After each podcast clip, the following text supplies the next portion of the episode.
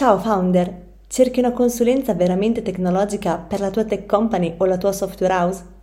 Con Accelerant il team di Alex Pagnoni ti aiuta a risolvere problemi di team, processo e tecnologia, velocizzando l'evoluzione della tua azienda.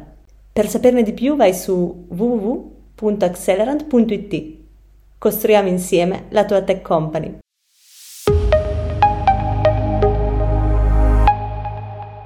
Buongiorno, eccoci qua in una nuova puntata del Sitio Show, la rubrica del sito Mastermind dedicata alle interviste con CTO, tech leader aspiranti tali e che fa appunto parte della community, o meglio ormai dell'ecosistema vero e proprio del sito Mastermind che raccoglie il tech executives italiani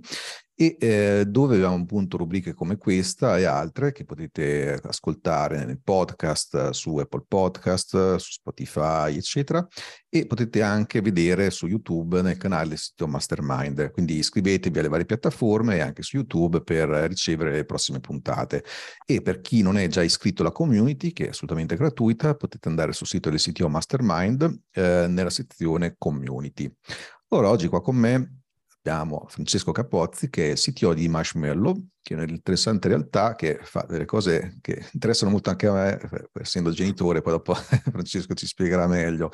E oggi vediamo appunto tutta una serie di temi relativi a ciò che fanno, a, poi a come anche eh, Francesco stesso nel tempo eh, ha fatto tutta una serie di esperienze in ambito startup e eh, vediamo queste cose che collegano alcuni aspetti, lato prodotto, lato dati, lato strategia di crescita, con anche alcuni aspetti di gestione tecnologica. Ma non mi dilungo ulteriormente, ti lascio la parola Francesco, benvenuto innanzitutto, raccontaci chi sei e chi è a questo punto anche Marshmallow.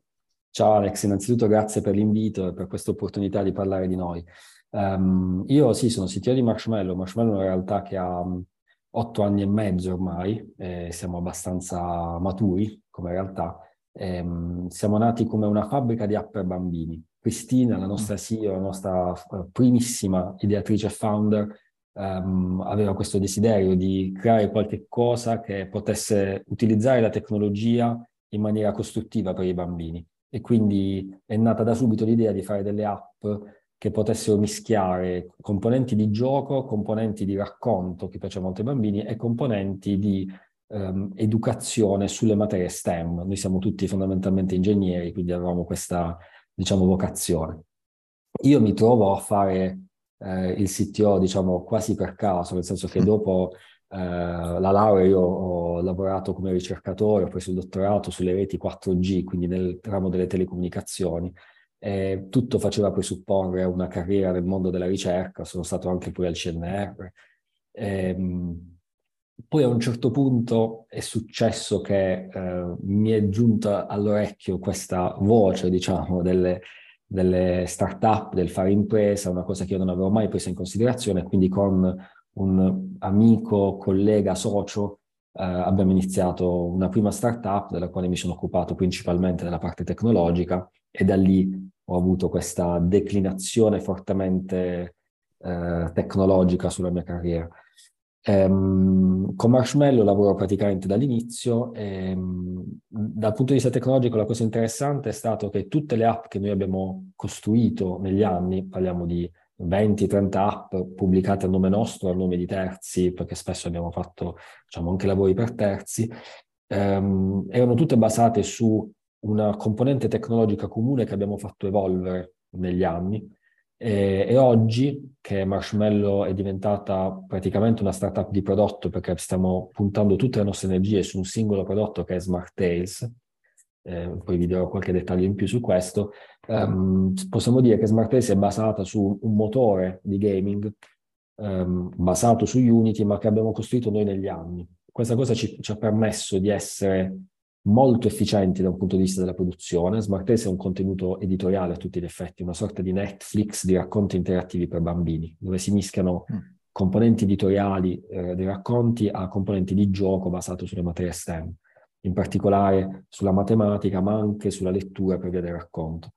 E, ehm, noi adesso siamo, abbiamo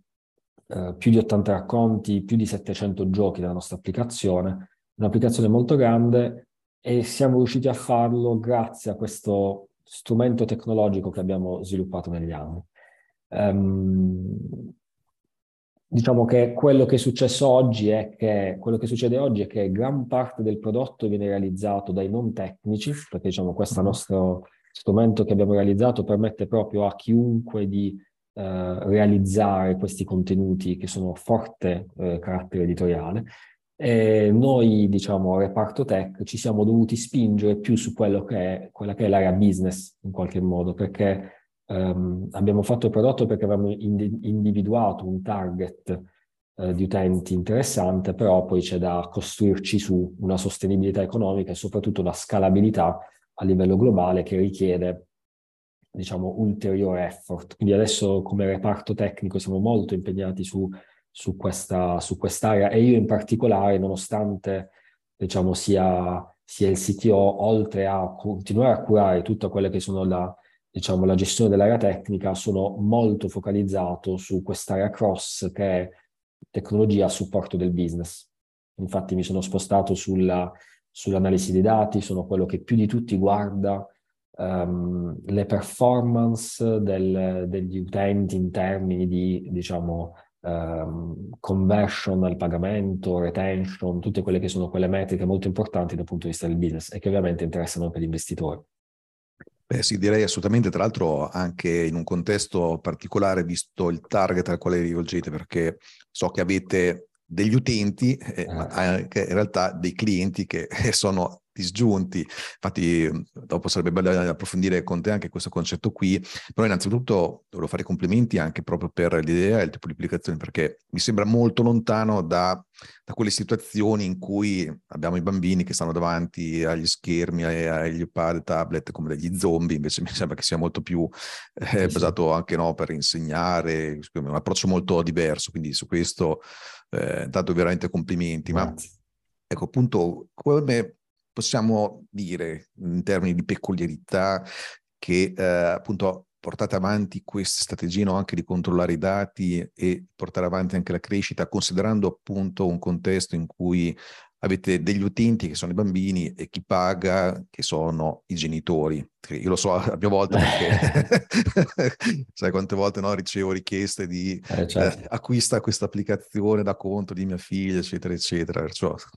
Beh sì, diciamo, è, è, la, la, situazione è molto diciamo, complessa ma anche molto challenging perché appunto noi dobbiamo contemporaneamente curare un aspetto di um, qualità del prodotto, di engagement, diciamo tipica del, del gaming,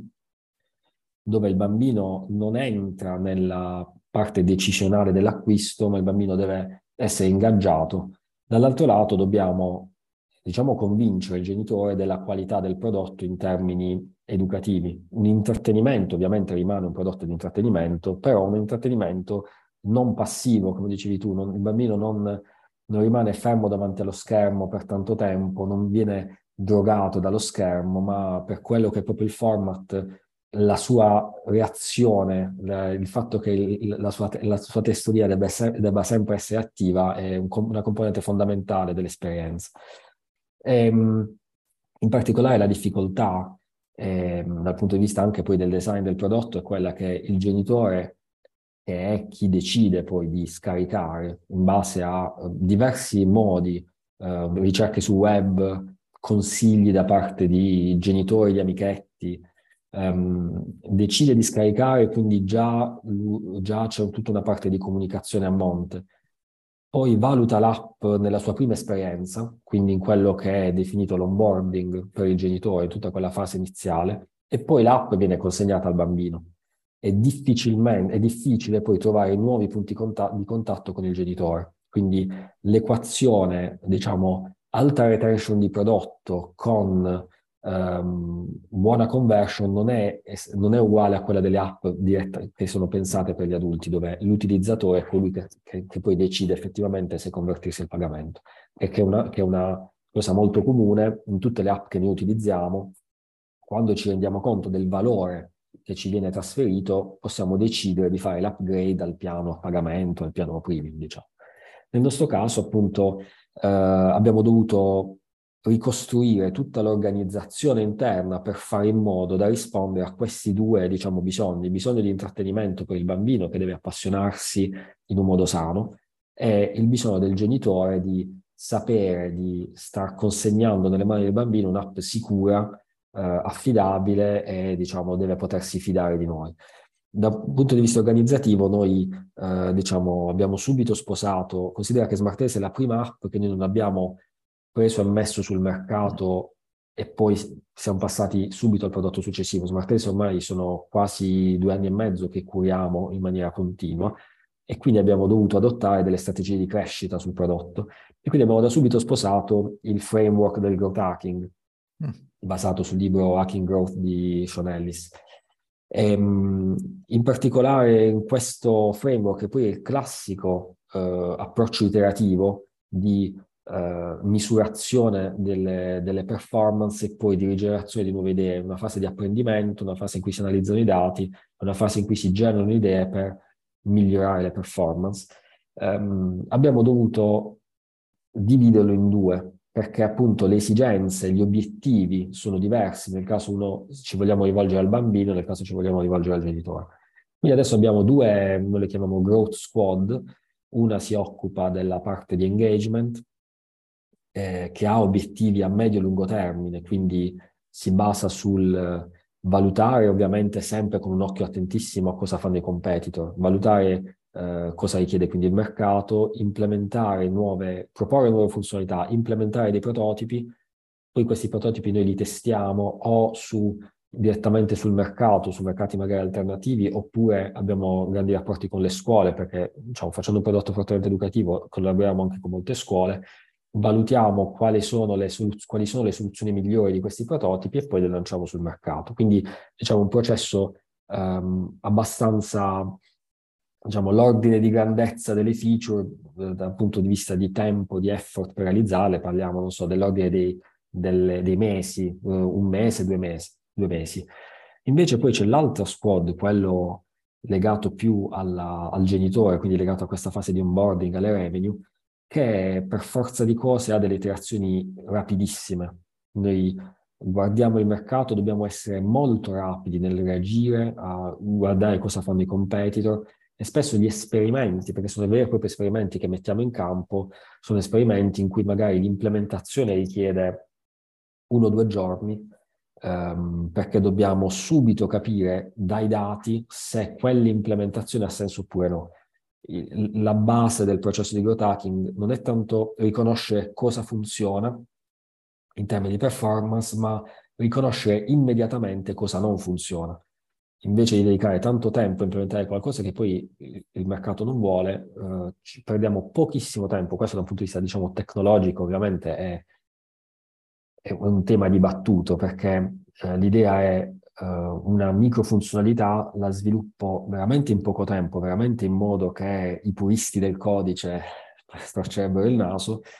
e poi se decido, se i dati mi dicono che quella cosa um, ha senso che diventi un prodotto, una, funzionalità dell'app, allora lì mi fermo, la ingegnerizzo e la integro al meglio con il resto del prodotto. Quindi è, diciamo, è un, um, ci sono delle diciamo, implicazioni in come viene gestito il processo anche dal punto di vista della produzione tecnologica delle funzionalità del prodotto.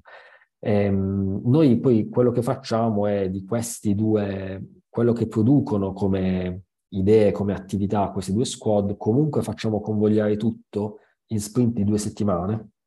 sprint che sono poi, eh, considera che noi facciamo eh, la tecnologia, ma facciamo anche, scriviamo i racconti, li illustriamo, li animiamo, facciamo tutto quanto in casa noi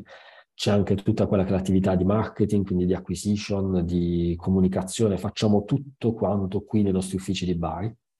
E, ehm, e, quindi noi facciamo in modo da comunque convogliare tutto in sprint di due settimane, ogni sprint ovviamente ha la sua pianificazione, i suoi obiettivi, con micro iterazioni all'interno delle sprint che dipendono da, appunto dalla specificità del, del, dei, dei, team. Ad esempio un team marketing che lavora sull'acquisition ovviamente avrà dei, delle retrospettive, una rapidità di analisi dati quasi giornaliera, su base giornaliera.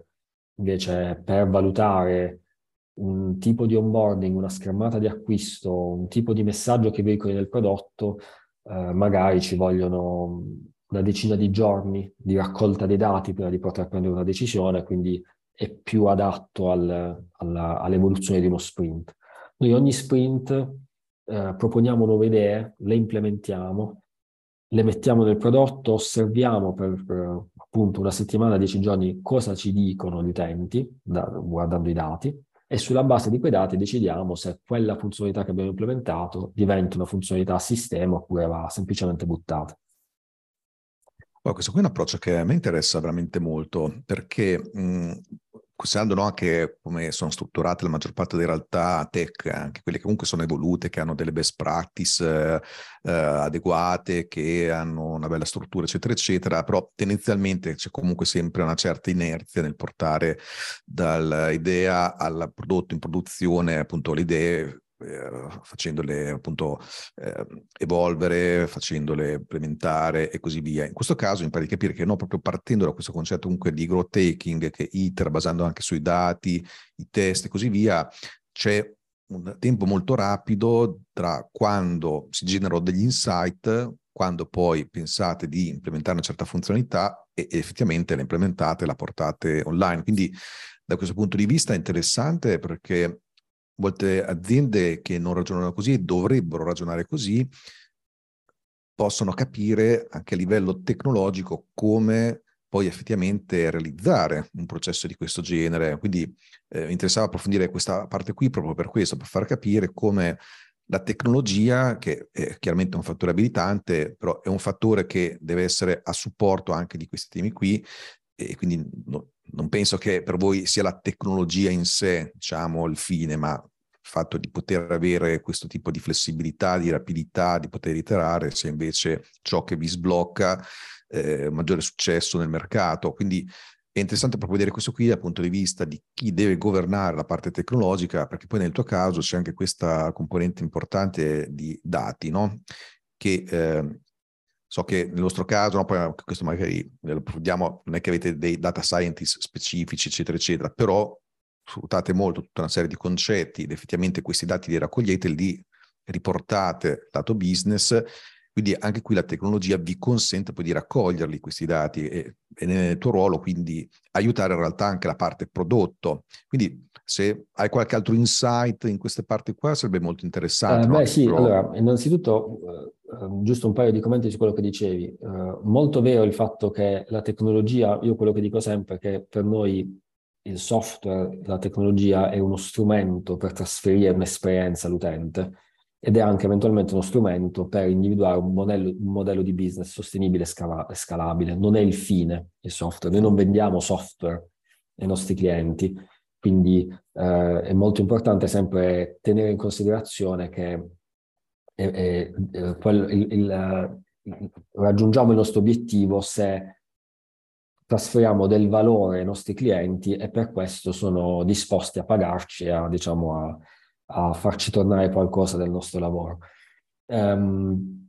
l'altra cosa importante sui dati è che, è che quello che dicevi anche sulla, diciamo, sull'approccio che magari non sempre si riesce ad adottare è che è proprio necessario destrutturare, per, per, poter applicare certi processi è necessario innanzitutto destrutturare e scomporre quelli che sono i processi in essere in un'azienda, perché, um, vabbè, lo dicono i, i, sostenitori del growth hacking, la prima cosa che bisogna adottare è il mindset, è un po' come l'agile,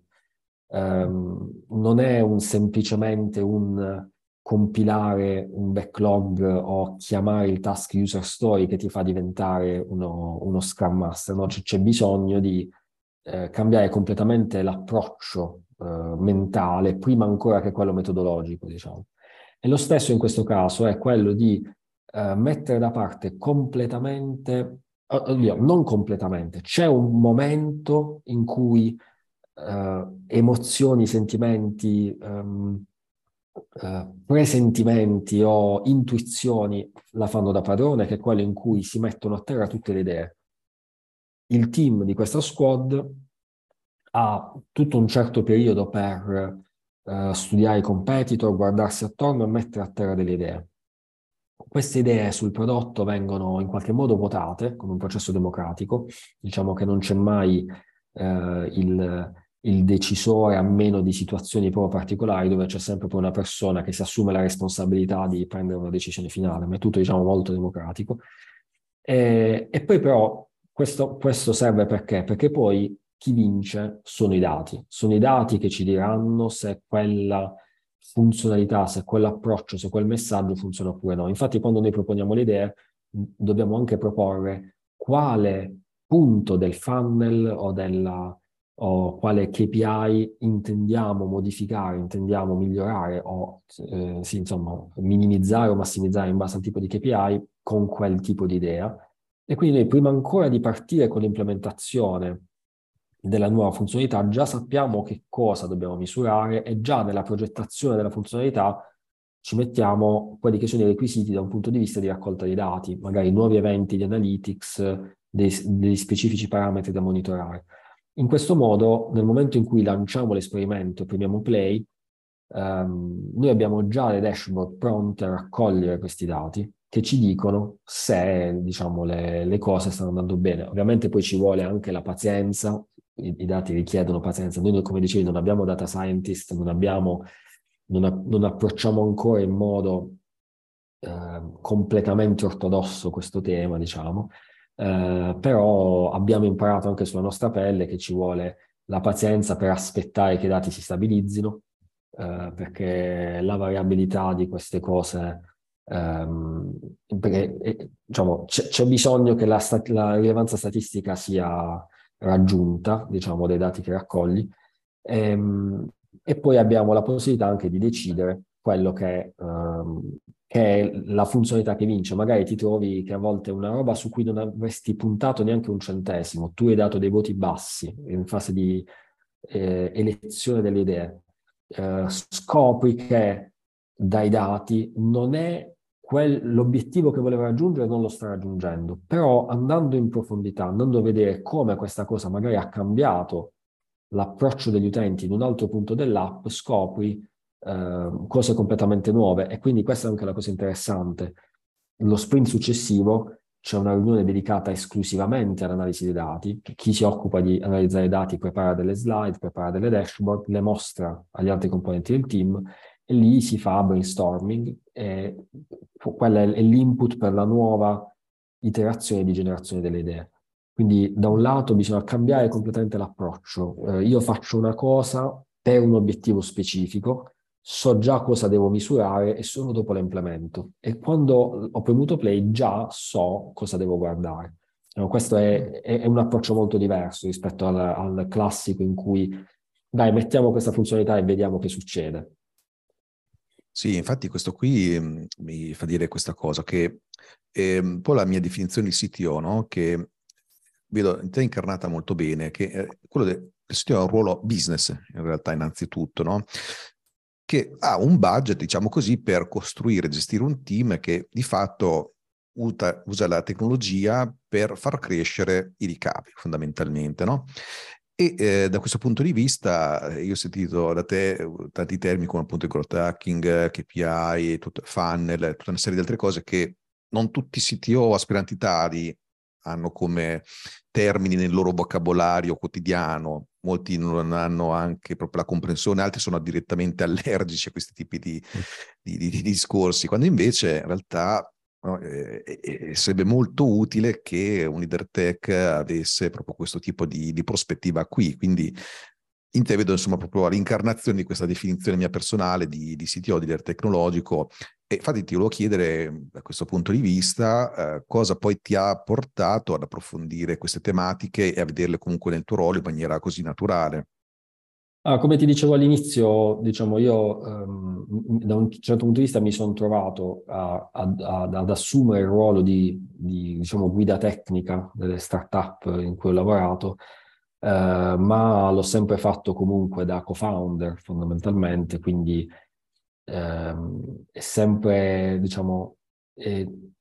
ho, ho sempre lavorato con determinati obiettivi in testa. L'obiettivo per me non è mai stato quello di ehm, dover tirar fuori diciamo, sì, eh, ben venga che questo succeda, è più che un nice to have, però l'obiettivo non era tirare fuori il software perfetto, anche perché non mi, non mi magari non, non ne sarei neanche all'altezza, ma non, non mi interessa perché l'obiettivo è tirar su delle aziende funzionanti. Nel momento in cui tu vendi del software, ovviamente c'è tutta una serie di aspetti che fanno parte di quello che vendi, tu devi trasferire anche quel tipo di, diciamo, di,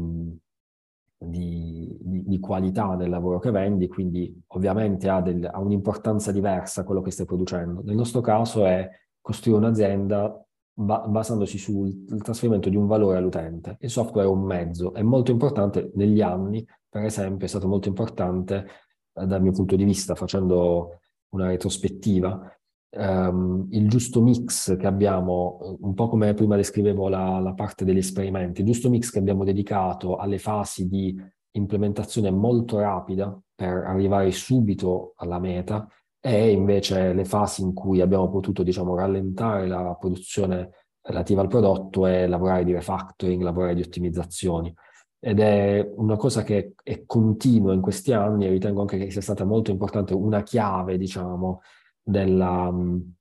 del nostro,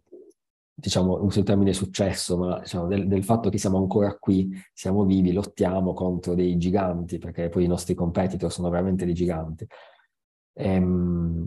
credo che sia semplicemente una questione, eh, diciamo, di approccio caratteriale, quindi ehm, da, da, ingegnere, eh, diciamo, cerco sempre il compromesso fra lavorare il meno possibile e ottenere il massimo risultato, mettiamola così.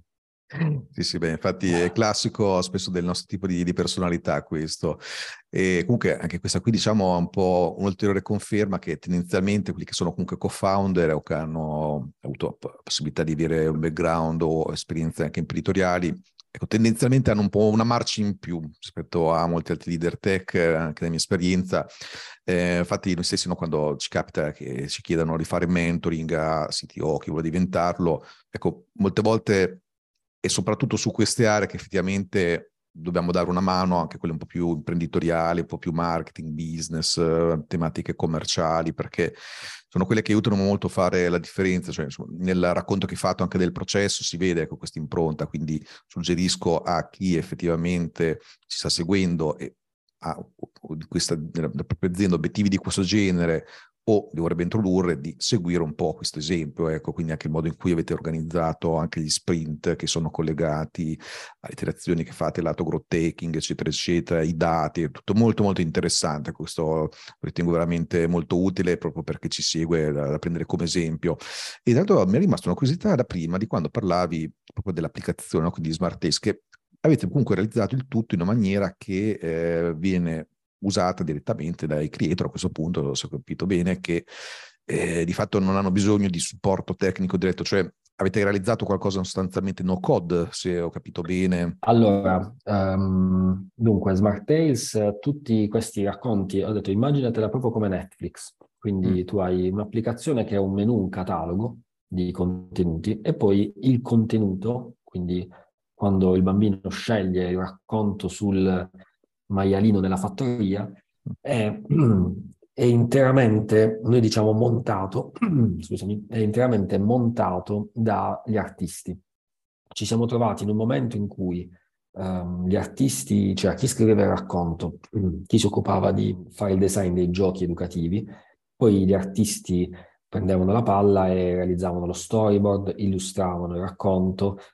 lo animavano e poi producevano un documento che passavano a, diciamo, lo sviluppatore o comunque chi si occupava del montaggio, fra virgolette, di queste schermate con i nostri tool. Poi ci siamo resi conto che questa persona doveva in continuazione chiedere chiarimenti agli artisti, perché loro avevano creato un documento di layout, però non sempre si capivano. E lì abbiamo, lì abbiamo avuto la prima, diciamo, intuizione, quella di fare in modo che fossero gli artisti stessi che per, per, per, forza di cose conoscono i loro strumenti, ma non conoscono per esempio Unity o ehm, gli strumenti più, tecnologi- più tecnici del, del, legati allo sviluppo, eh, abbiamo fatto in modo che loro potessero direttamente montare racconti. Quindi invece di fare un PDF dove dovevano spe- specificare le posizioni, i fattori di scala, i colori, eccetera, allora adesso sono in grado direttamente di realizzare il racconto. Quindi c'è una, un, abbiamo proprio tagliato via tutto una, un, un, pezzo di processo che richiedeva tra l'altro tantissime iterazioni e tantissimo, tra virgolette, spreco di tempo. Abbiamo tagliato via tutta questa parte. E questo è quello che noi abbiamo fatto internamente negli anni. Mi, mi fa piacere la tua domanda perché è una cosa che non avevo ancora detto. A un certo punto, qualche anno fa, abbiamo avuto un'ulteriore intuizione, ci siamo detti, noi adesso abbiamo una tecnologia strarobusta, perché eh, quello che noi internamente chiamiamo il nostro motore è, sta, è ormai live su milioni e milioni di sessioni nel mondo, ha avuto sicuramente più di 2 milioni di utenti, hanno utilizzato il nostro motore ed ha un, un, un, diciamo, un'affidabilità estrema, visto che il 99.999% delle, ses- delle sessioni è crash free. E quindi ci siamo detti, abbiamo una tecnologia, dobbiamo trovare il modo di sfruttare in altro modo. E quindi eh, con un progetto finanziato abbiamo costruito eh, quello che si chiama Zen Create, che è, non c'entra niente diciamo con il nostro business, è un tool no code per realizzare app con eh, contenuti editoriali, ma anche con componenti di gioco, eh, per utenti che non sono assolutamente utenti tecnici. Quindi è, è, un, è, una, in questo momento è una sorta di private alpha perché diciamo anche l'investimento che abbiamo preso l'anno scorso è stato comunque tutto dedicato a smart Tales, quindi non abbiamo ancora la forza di lavorare su due diversi prodotti che richiedono attenzione completamente diversa, su target diversi, però è uno strumento che stiamo facendo vedere in giro un po' di potenziali stakeholder e ha delle grossissime potenzialità perché si rivolge a vari tipi di target e a, diciamo, grazie a questa nostra tecnologia riusciamo a tutto il know-how che abbiamo imparato in questi anni, che abbiamo sviluppato in questi anni, eh, un utente riesce veramente con un, un, stile PowerPoint a creare un'applicazione con delle dinamiche di gioco e poi con un click mandarla direttamente su App Store o su Google Play. Quindi diciamo è, è, è una cosa che, di cui siamo molto soddisfatti, non abbiamo ancora adesso la forza per mm. veramente lanciarla sul mercato, quindi stiamo andando a piccoli passi da un punto di vista business. Si immagina che proprio per questioni di focalizzazione. Esatto. Mm-hmm. Ma comunque molto interessante, poi io sono sempre affascinato da tutte quelle che sono soluzioni low code, no code, è anche la storia mia di quando realizzavo io stesso piattaforme, quindi capisco insomma le ragioni che vi hanno portato a farlo, ecco, vi auguro anche successo anche da quel punto di vista a questo punto. E prima citavi no, che comunque state portando avanti anche avete un po' anche, diciamo così, delle sfide anche di natura tecnica e business, eh, tipo comunque far evolvere il prodotto, scalarlo, no? quindi anche l'onboarding degli utenti. Volevo approfondire un pochino anche questi temi qui per quello che riguarda poi anche quelle che sono le conseguenze anche lato decisioni tecnologiche o come affrontare comunque il problema dal tuo punto di vista. Allora, eh, diciamo, focalizzandoci sull'onboarding, ovviamente chi la fa da padrone è appunto il concetto di funnel, no? Quindi noi abbiamo gli utenti che scaricano l'app, um, le performance, ecco, una cosa interessante da dire dal punto di vista tecnologico è che le performance di un funnel, quindi di, degli utenti che scaricano l'app, anzi degli utenti che atterrano sulla pagina dell'App Store, quanti effettivamente scaricano l'app, mm. quanti la avviano, quanti superano le varie fasi dell'onboarding. Ad esempio in questo momento noi proponiamo al genitore una, una, serie di domande per personalizzare l'esperienza educativa del figlio, se in base all'età, in base al, al grado di conoscenza di alcuni concetti come il conteggio, le forme, i colori, oppure um, uh, sulla base di qua, cosa il, il genitore des- desidera che il figlio faccia, per esempio preferisce che lavori sugli esercizi STEM oppure sul racconto. Noi abbiamo esperienze di genitori che hanno dei figli iperattivi che hanno trovato molto giovamento dai racconti che, perché SmartPlace è un'app dove i contenuti sono lenti, non sono fruibili in modo frenetico e quindi molti bambini trovano tranquillità nei nostri contenuti. Quindi c'è tutta questa fase che ovviamente eh, dà fiducia al genitore, ma più diciamo la fai lunga, più rischi di perdere utenti in, queste, in questi step. E um, quindi noi lavoriamo molto a cercare di capire quali sono le informazioni minime necessarie trasferire, da trasferire al, al, al, genitore senza perderli nel percorso, senza, perché è importante comunque che poi possano visionare l'app e avere una, un assaggio dell'esperienza che avrà il bambino. Da un punto di vista tecnologico, eh, qui noi abbiamo ehm, le sfide sono legate appunto a questi esperimenti da sviluppare in poco tempo, ad esempio poter rapidamente cambiare in un'applicazione su web magari un po' diverso completamente l'esperienza dell'utente in base a dei parametri di configurazione che l'app va a recuperare da remoto, a volte è stato, è stata una sfida perché eh, l'idea di eh, un artista sul come cambiare l'onboarding ovviamente non tiene conto del, di quanto possa essere difficile fare questa cosa. Quindi a volte c'è stato bisogno di inventarsi nuove soluzioni, di rivoluzionare in poco tempo il modo in cui l'app, diciamo, organizzava le cose all'avvio, no? nella fase di startup, per esempio. Un'altra cosa importante è vedere come, questo, questo diciamo, è una cosa che eh, uso spesso con eh, i collaboratori del team tecnico, vedere come delle scelte tecniche effettivamente poi abbiano un enorme impatto sulle performance di business questo lo vedi sulla scelta della fase di avvio e ad esempio i, carica- i tempi di caricamento iniziali di un'applicazione, le dimensioni del pacchetto applicativo. Le dimensioni impattano sul tasso di download perché un genitore che magari al ristorante cerca un'app per il figlio in quel momento ci pensa due volte se l'app pesa 300 mega, magari ne cerca una più piccola. Mm. E ci sono stati casi in cui scelte del team tech, nostre, del team tecnico, non siano andate in quella direzione negli anni, abbiamo imparato anche a valutare sempre anche questi aspetti. Quindi magari soluzioni che sembravano subottimali da un punto di vista puramente eh, tecnico, le abbiamo dovuto comunque adottare perché da un punto di vista business avevano ev- evidenti vantaggi. Quindi diciamo, io cerco sempre eh, di, eh, di, trasferire anche queste, questi tipi di concetti a, agli altri ragazzi, ma devo dire che se mi posso permettere, adesso tu prima parlavi del fatto di non essere esclusivamente legato alla parte tecnica, se mi posso permettere di, diciamo, lasciare un po' stare quella parte perché ho un team di ragazzi veramente molto forti, quindi diciamo c'è chi se ne prende cura in maniera, in maniera affidabile, diciamo. Sì, sì, infatti poter avere proprio un team di esperti, di specialisti o comunque chi poi effettivamente porta avanti la parte tech è importante, infatti da questo punto di vista il mio pensiero è questo, che tendenzialmente CTO, comunque figure simili, hanno come primo team quello business, no? quindi il board, la direzione, come si chiama in base all'azienda, no? e poi c'è il secondo team che è quello tecnico, però io lo vedo proprio in quest'ordine qui, quindi perché molti si vedono in realtà come leader del team tech, sì, ok, però in realtà parte dalle esigenze del business, però poi ci deve essere questo team tech comunque, sì, certo. no? quindi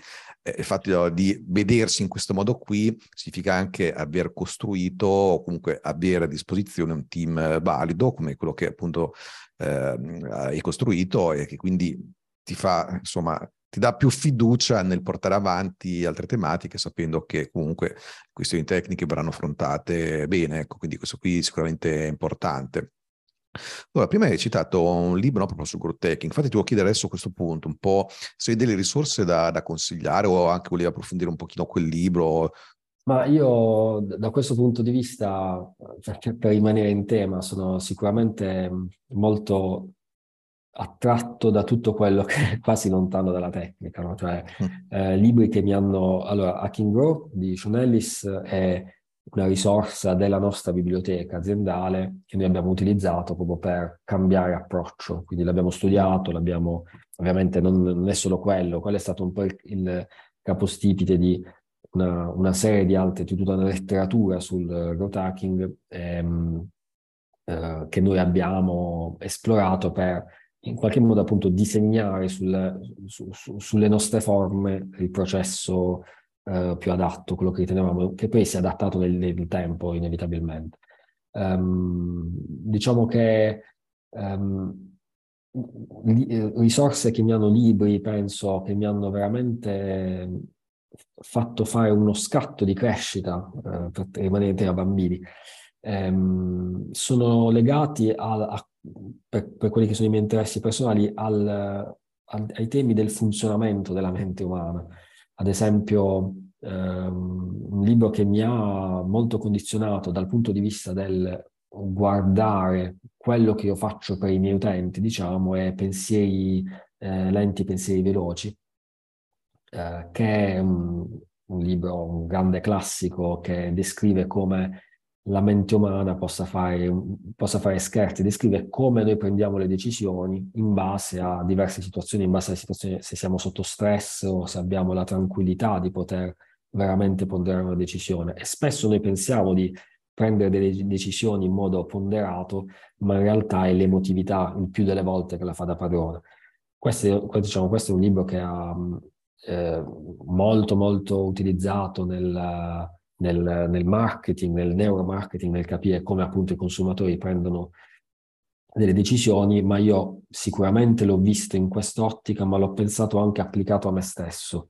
Quindi per capire come effettivamente noi poi quando prendiamo una decisione, quali sono le leve che ci fanno propendere per una scelta rispetto all'altro. Nello stesso modo, l'altro, uh, l'altro libro molto interessante, I sei cappelli per pensare di De Bono, che è anche questo un libro storico, eh, l'ho ritenuto molto interessante e molto utile nelle fasi, quelle più delicate, delle decisioni strategiche che abbiamo dovuto prendere negli anni passati. Um, un libro che, un libro, insomma, un approccio, quello di dover obbligarsi a guardare sempre sia gli aspetti eh, positivi che quelli negativi, mai farsi guidare solo dall'ottimismo, mai solo dal, dal pessimismo, tu devi per forza di cose tirar fuori del, degli aspetti positivi, degli aspetti negativi di una determinata scelta, devi tirar fuori eh, delle soluzioni creative, devi mh, capire quali emozioni una scelta ti provoca, ma anche riuscire poi a a, a, valutare soltanto i fatti di quella scelta, insomma, mettersi diversi cappelli eh, prima di prendere una decisione aiuta molto ed è stato molto utile appunto quando abbiamo dovuto scegliere, fare delle scelte importanti, ad esempio lo Smart Tail stesso, il fatto di pa- cambiare completamente approccio da essere una fabbrica di app, dove producevamo tante app, a, a lavorare in team unico, siamo 20 persone, 22 persone che lavorano so- praticamente soltanto un prodotto è stata una scelta da fare con le dovute attenzioni, diciamo. Ci sono stati momenti in cui quest, questo, diciamo, e comunque ovviamente poi nella vita di tutti i giorni, ehm, capire, eh, non farsi prendere in giro dal proprio cervello è importante, mettiamola così. E questo diciamo è quello che io ritengo che sia in generale molto utile nella vita, ma anche nel lavoro, indipendentemente dall'essere CTO oppure no, diciamo. Molto bene, allora guarda, ti ringrazio innanzitutto per questo bel confronto, per aver condiviso le tue esperienze, aver fatto capire bene quindi a questo punto anche il collegamento tra tutta una serie di temi come quelli del growth hacking e poi le relative decisioni tecnologiche, quindi il ciclo di feedback che poi c'è quindi di, di ritorno e anche per le risorse che hai consigliato. Allora, poi chi ci eh, segue e magari vuole fare degli approfondimenti, vuole fare delle domande o portare le proprie osservazioni, lo potrà fare in diretta su Telegram al sito Lunch che eh, potete vedere sul sito Sitio Mastermind nella sezione eventi, sotto sito Lunch, lì troverete l'annuncio di quando verrà fatto questo evento in diretta. Poi potete iscrivervi a Telegram andando nell'iconcina in alto a destra con il logo di Telegram nel nostro gruppo dove potete appunto poi partecipare al sito Lunch e in generale rimanere informati di quello che facciamo con il sito Mastermind. Quindi Francesco, grazie di nuovo. A questo punto ci vediamo al sito Lunch. Certo, grazie a te. Ciao a tutti.